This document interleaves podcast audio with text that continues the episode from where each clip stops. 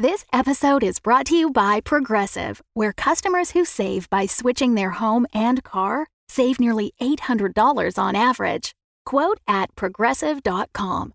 Progressive Casualty Insurance Company and Affiliates. National average 12 month savings of $793 by new customers surveyed who saved with Progressive between June 2021 and May 2022. Potential savings will vary.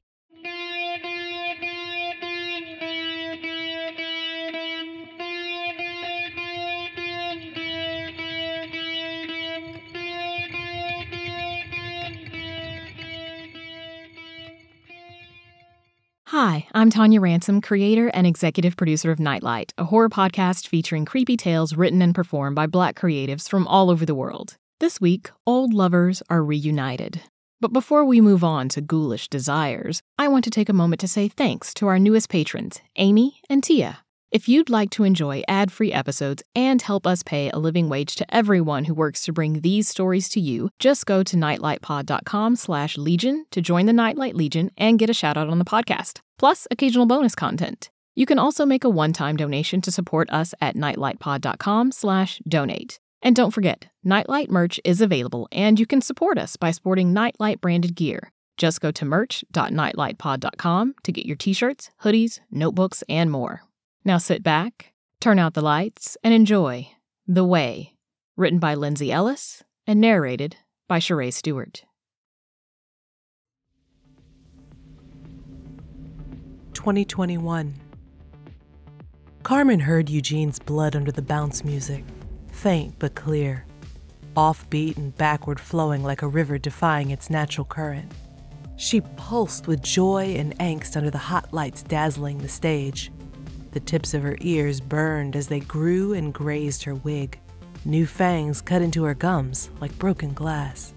Determined not to panic, Carmen pressed her spine into the floor and arched her back to the rhythm of the beat. She stretched her legs out towards the strip club ceiling before rolling onto her hands and knees. She pushed her tongue out until it touched her chin. The glands on it throbbed and hardened, reaching for Eugene's scent under the tinge of cigar smoke, alcohol, chicken batter, baby powder, sweat, sex, and urine. But she found nothing. Eugene was hiding himself, careful not to reveal too much too soon.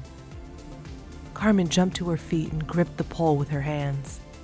She looked over her shoulder into the blur of patrons' faces behind her. She circled her hips, and thrust her butt into the air before dropping it low. When her thighs were level with her calves, she bent forward and rolled up again. The patron's explosion of applause brought Carmen more time to survey her audience. Smiling, she crawled to the end of the stage and twisted into her signature spread eagle position, stiffening as hands and dollar bills met her skin. She sniffed the room with her tongue again, searching, searching. Still no Eugene. Wouldn't let that demon out again. Onyx beamed at Carmen as she downed the rest of her cocktail and readjusted her rhinestone bra. I did all right, Carmen said, removing the last wad of cash from her underwear. She handed the dollars to Skunk, who sprayed each bill with water before ironing it flat. The dressing room, smoky from black and mild cigars and sandalwood incense, made it harder to sniff out Eugene. Carmen could still hear his blood beating like a broken drum in her ears, but to track his whereabouts, she needed to smell him. She was growing impatient with his games. Why had he come for her if he wasn't ready? All right, Onyx batted her eyes. Don't ever dance after me again, okay? You can't hear the crowd out there salivating? Carmen laughed, not at her colleague's humor, but because she actually could hear the club's patrons salivating lips licking, and teeth grinding. Hater, Skunk winked at Carmen and placed the crisp dollar bills in the money counter. Cat, Onyx said, it ain't weird putting turn into body arts MVP overnight. She never need no Red Bull or coffee or any of that shit to keep up her energy. I never seen her with a pimple or a blemish since she been working here. She brushed her hand over Carmen's cheekbone and then on her bare thigh. Look at that. Not a scar, no sagging skin. Shit, the way it's going, I'm gonna need a whole new body before my 21st birthday. It's called rest and H2O, Carmen lied. Tuh. Onyx threw her head back and laughed. Yeah, okay. Sometimes I wonder if you're even human. Carmen grinned, eyeing herself in one of the dressing room's large mirrors. She liked this body. It was tall with meaty thighs and big breasts. She was comforted by the colors of its soul, fluid but strong, with feelers that easily picked up on the nuances of the world she navigated, blending them with secrets of the past lives she once lived. 1856. When Eugene came, it rained so hard in the graveyard the worms refused to stay in the dirt. They emerged from the earth in droves, squirming over Carmen as she squatted under her favorite cedar tree near the headstones. She paid them no mind. Her focus stayed on the man in front of the mausoleum. Since morning, he'd circled the building, seemingly in deep mourning, unfazed by the long storm. The way his broad shoulders slouched, and the slow, deliberate pace of his steps told Carmen he was mourning. Who or what he was grieving, she didn't know. This cemetery only housed the lowly, which made it easier for Carmen to dwell and feast. No one cared what happened to poor folks, especially when they were already dead. But this man, with his fancy clothes and shaved face, seemed above the area.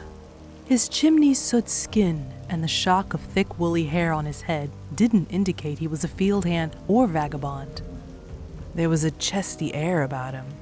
Even in his sorrow, he moved like a free man. Eventually, he fell prostrate into the wet earth. He lay in the mud for hours, only moving to change positions as he slept. Carmen waited and watched. After her pack was beheaded by grave robbers, she'd spent centuries living in this graveyard alone, feasting on the corpses of peasants, prisoners, slaves, outcasts, and lost travelers. Most were already dead when they arrived, and the small few who came in breathing were quick, easy prey. But something about this sleeping stranger made Carmen cautious, almost shy, about approaching him. There was a spark in his aura that touched more than just her physical hunger. This, she knew, was worth taking her time. Just before dawn, it rained again. The man woke up and leaned against the side of the mausoleum. His strong jawline was a black silk sheet unfolding against the soggy morning's backdrop. His fingernails sparkled in the moonlight. Raindrops settled in the dip of his neck between his collarbone and the chest hair sprouting from his unbuttoned collar. A merciless depth of feeling gripped Carmen. Everything about this man's essence reminded her of the devotion she'd had for her pack. The sacred bond that grew between them as they mastered the way together and comforted each other on their journeys. Carmen's tongue, heavy with acid, grew firm as porcelain in her mouth. She swallowed, trying to keep her cool as fangs inched through her gums. Her face widened until the skin around her mouth ripped, and she belched a stream of saliva in the man's direction. Burning flesh filled her snout. The rain's whispers hushed the offbeat throb of blood reversing inside the fallen body as Carmen approached it, eager to settle into a new chapter. 2021. Okay, you got me. I'm not human. Yeah? Onyx sat forward, eyebrows raised. What are you? Carmen held her breath and pointed at the t shirt Onyx had just pulled over her head. The orange caption, worn and cracked but still legible, read In a world of vampires, be a ghoul. I'm a ghoul. Get the fuck out. No, really. I live in the graveyard across from the club and eat corpses. Explains a lot. Skunk handed Carmen her share of tips. That's why we never see you take a lunch break. Can I come stay with you? Onyx asked. If Duke's ass keeps raising the house fees, I'll be one homeless bitch, but I still rather have a ghoul for a roommate before I go back to telemarketing. Not in that graveyard, said Skunk. Duke's got more money than God, but he too thick-headed to pay for the proper upkeep. Spots full of weeds and rats, busted headstones everywhere and shit. I doubt anybody that's croaked in the last decade's been buried over there. I heard it was already beyond repair when he first built Body Art, Onyx said. That cemetery's been here since the Civil War, right? Long before that. He should be trying to preserve it for our ancestors' sake. They did. I doubt they care. So, Puddin', you gonna let me crash with you? Can't. Carmen pointed at her colleague's third homemade sunrise. Duke know how hard you going tonight? Duke can kiss my stretch marks, his old dollar bill from the Players Club wannabe ass. Old iceberg slim wannabe ass, Skunk chimed in. Tell it. Onyx tilted her glass in Skunk's direction. Oh, I pledge allegiance to you, GK looking ass. Seriously. Skunk handed Carmen her portion of the earnings and locked the leftover bills in the cubby underneath her desk. Why? Why what? Onyx asked. Why be a ghoul like your shirt says? She asked. Carmen held her breath. This would be good. She wanted to ask Onyx about her obsession with darkness and death and creatures for a while, but never found a way to do it without sounding suspicious or resentful. Vampires, Carmen knew, were mythical and overrated, at least in the Hollywoodish garlic and steak through the heart sense. The lifetimes she'd spent feasting and existing in different bodies showed her that some humans were the real bloodsuckers. People like Duke, who capitalized off powerful men's thirst for broke underage girls, and all the way back to Carmen's owner, Mistress Ida, a woman who was blacker than a moonless sky and favored her so much that people often mistook them for sisters if they didn't know better. Most victims, unable or unwilling to see the source of their psychic injury, turned to worshiping fake, well to do monsters that gave them entertainment and relief. It was a charade, the whole deal. So seeing ghouls being referenced positively touched Carmen more than she let on. Vampires feed off humans, Onyx said, but ghouls are scavengers, so they typically feed off corpses. Typically? Skunk raised her eyebrows, skeptical. Yeah, said Onyx. They're harmless unless provoked by the living. Or they might strike if they see a person whose body they want to possess. They're shapeshifters. I still don't get why that's admirable.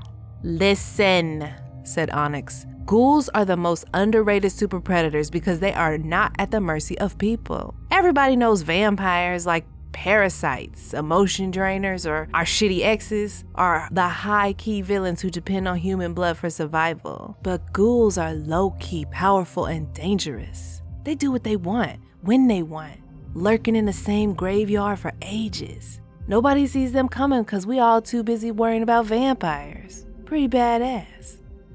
Don't vampires ghoulify the ghouls? Carmen asked. Yes, so? Carmen sat forward in her chair. She hoped she seemed eager to learn and not ready to argue. She didn't want to put Onyx on the defensive. So, doesn't that mean ghouls are still dependent on vampires? if they need vampire blood to keep their powers. As it was, talk of vampire blood brought back a terrifying crave, a thirst Carmen realized she hadn't outgrown. Here it was again, an invisible fist pushing its way up her chest cavity. She hated how it weakened her. She couldn't stand remembering the ounce of Mistress Ida's blood that she kept in a vial, just in case.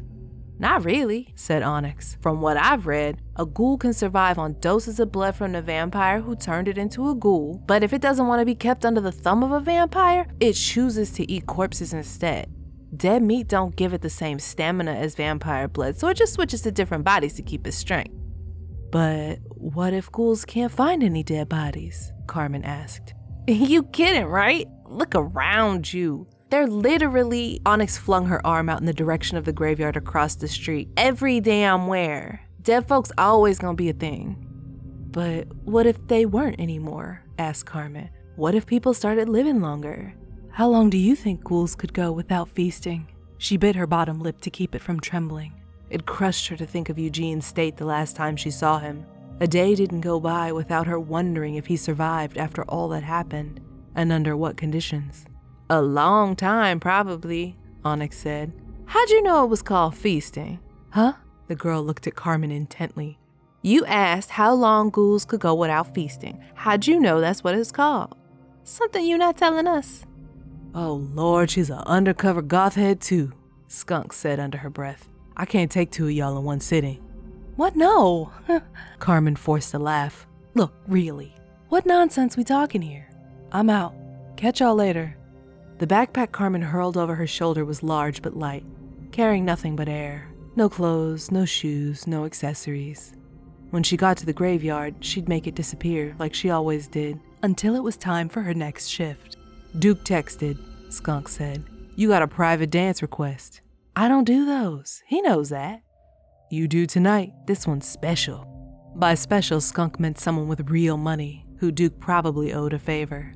Carmen couldn't see why she had to be in on the payoff. She was a good dancer, but her routines weren't exceptional.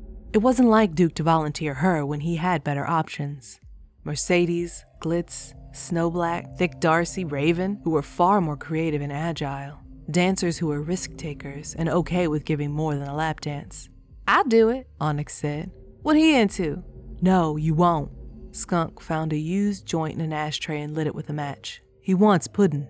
Carmen rolled her eyes and slouched in her chair. She needed to appear annoyed, but inside she was gleeful. Finally, Eugene was ready to show himself.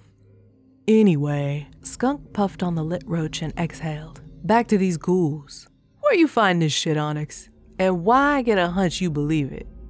The girl removed a book in her collection from her personal drawer and flipped through the pages. See for yourself. She pointed to a photo of a gray, scaly mass crouching over a cemetery's headstone. The creature's pointed ears protruded from a swollen head. Its eyes were black stones, and its limbs resembled gnarled tree branches. Ooh, and their spit, Onyx said, her eyes lighting up. It's poison. That's how they prey on people whose bodies they live in. Sounds fascinating, Carmen said dryly, pretending to yawn. She headed for the restroom to freshen up. It wasn't serving her to entertain what she already knew, not when her other half was so close. 1856. Eugene's first feast took forever. He didn't like being what he was, and it showed from the moment he bore his first set of fangs knobby limbs, bad breath, and leathery wings. The worst part for him was getting used to the phlegm. He was a horrible shooter, always missing his target regardless of its size or the detail in Carmen's instruction. Several times she grew impatient with him and lost her temper. Had it really been this hard for her to catch on when she transitioned? She couldn't remember. The pack who helped train her once she'd escaped Mistress Ida were long gone. Trying to summon that part of her was painful, and for that, Carmen hated Eugene even more. But she also loved him dearly. In so many ways, they'd rescued each other. Despite being a slow learner, Eugene had saved her from spending the rest of this lifetime alone, still possessing the body of a blood sucking plantation owner's slave. And Carmen had saved him, a bootblack who'd purchased his own freedom so he could reunite with his family only to learn of his wife and children's lynching days later. She couldn't imagine a world without Eugene if he hadn't come to the graveyard that night. Rushing into him, Carmen bit his shoulder, and after he passed out from shock, she fetched the flesh of a corpse and force fed Eugene when he woke up. Then they sat for hours, skin to skin, and back to back, gazing into the star studded sky as their souls kissed. Weeks later, Eugene still hadn't feasted on his own. He was growing weaker by the day, and Carmen knew he wouldn't last much longer if he failed to get it right. She considered giving him a drop of Mistress Ida's blood as a boost, but she didn't know how he'd take to it. Just one taste of the powerful fluid could control him to the point of being nearly impossible to wean him off. I can't feel my tongue, Eugene said, kneeling behind a tombstone. Next to him, Carmen peered across the street at the merchant slumped over his wagon's wheel in front of his store. Hordes of flies swarmed over his body. Fresh corpses were gold. If Eugene messed this up, Carmen wouldn't let the findings go to waste. In her peripheral vision, she noticed a film of green spilling from the sides of her partner's widening mouth. His massive claws went over his face in an attempt to catch the phlegm. Concentrate! You can do this, Carmen hissed. Eugene's breathing grew coarse and turned into deep rasps. Carmen heard the sound of a cloak breaking in the wind as he stretched out his wings. In one quick movement, he flew over the gravestone and tore off the side of the wagon, gulping the body whole. There wasn't supposed to be screaming. A long, muffled wail traveled through the darkness, piercing Carmen before she realized the sound was coming from Eugene. She flapped her wings open, ready to take flight in his direction, when she noticed him clawing at something in the air. A huge net drawing over his form. The trap dragged him across the ground and scooped him into the back of a carriage filled with armed men. Heart busted, Carmen lowered her wings and ducked behind the headstone. She watched the wagon roar off into the night, paralyzed with dread against the grave's cold, hard surface. 2021 Upstairs, the private room was dingy but quiet. Carmen eyed the shadow slouching in a corner booth, tucked away from the flashing LED lights. The fiery, wild smell of Eugene's blood underneath his cologne made her queasy with excitement. A mess of nerves and emotion, she felt like an elevator plunging down, bracing herself for a crash that wouldn't come. This wasn't real. Did Eugene really exist outside her memory? Was she really here? Were they really doing this? I see you didn't have to humble this one. The shadow's full, deep voice splashed through Carmen. At its root, she tasted the lava lodged in the back of his throat, tart and thick, but lukewarm from not being used in a while. What's her name? Eugene asked. Puddin'. Jesus, I mean her real name. I don't know. I still go by Carmen to keep things simple. Carmen, Eugene repeated. He sat forward and crossed his legs. Divine. I've always liked how that name sits in the mouth. And his? Carmen asked, pointing at the shadow. Suddenly exhausted, she backed against the door's frame. The energy between her and Eugene was an electric current, zapping and clouding her. To lessen its control, she focused on the beat of an old school bounce record that was her colleague Glitz's signature song as it purred through the other side of the glass frame. She needed the quick distraction to gather herself. She wanted to savor every trace, every angle, every move, every zeptosecond of her and Eugene sharing the space to atone for the time they'd missed together. What's he look like to you? Eugene asked, leaning into the room's flashing lights. Carmen peered at a middle aged man with fair skin, dressed in Gucci loafers and a fitted green short sleeved shirt that exposed tattoos on his muscular arms. His face, stony and haggard, still had a youthful glow that he downplayed with a fixed scowl. It doesn't matter, she said. It doesn't? Nope. Carmen tucked a piece of hair behind her ear, tensing at the uncertainty in her own voice. All these years, and Eugene could still make her feel insecure. She saw he'd maintained his prestige and influence. Regardless of the era or the body, she was always going to be miles behind him. When she found Eugene in the graveyard that day, Carmen only saw a person in deep, irreparable pain. His fragile light called to her, reminding her of who she was before she was shown the way.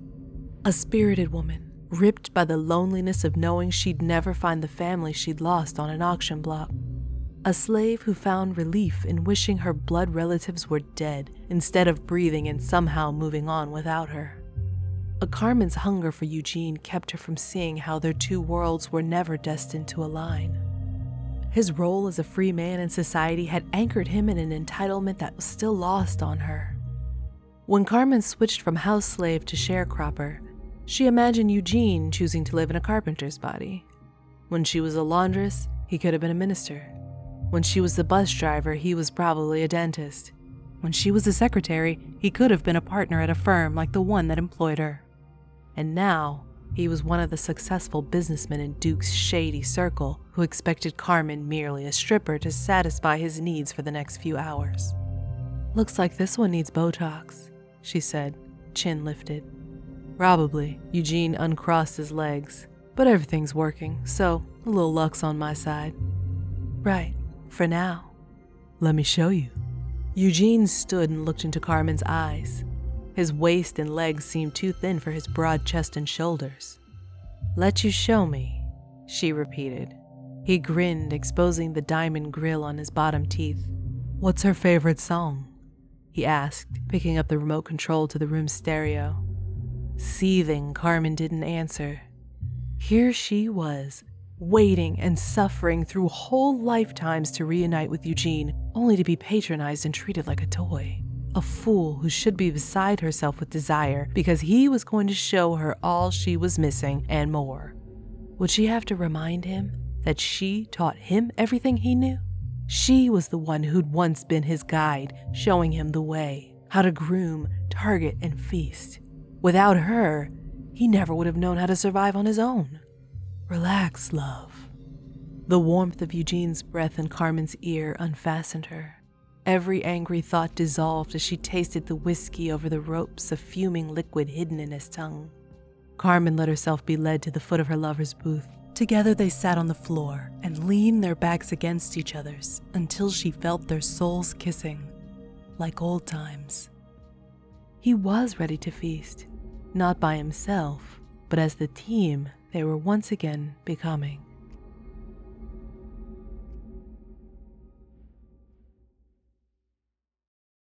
Thanks again to our patrons for supporting this podcast. Because of your support, listeners around the world get creepy tales in their ears every other week. If you want new stories every week, the only way for that to happen is to join the Nightlight Legion by going to nightlightpod.com/legion. You can also make a one-time donation via PayPal at nightlightpod.com/donate. If you're unable to support us financially, word of mouth is the next best way to help give us a shout out on social media at nightlightpod or like us on Facebook at facebook.com slash ransompodcasts. Reviews are also a huge help, so be sure to leave a few kind words on your podcast platform of choice. Audio production for this episode by Davis Walden. Join us next time, and be sure to leave your nightlight on. You never know what might be following you in the dark.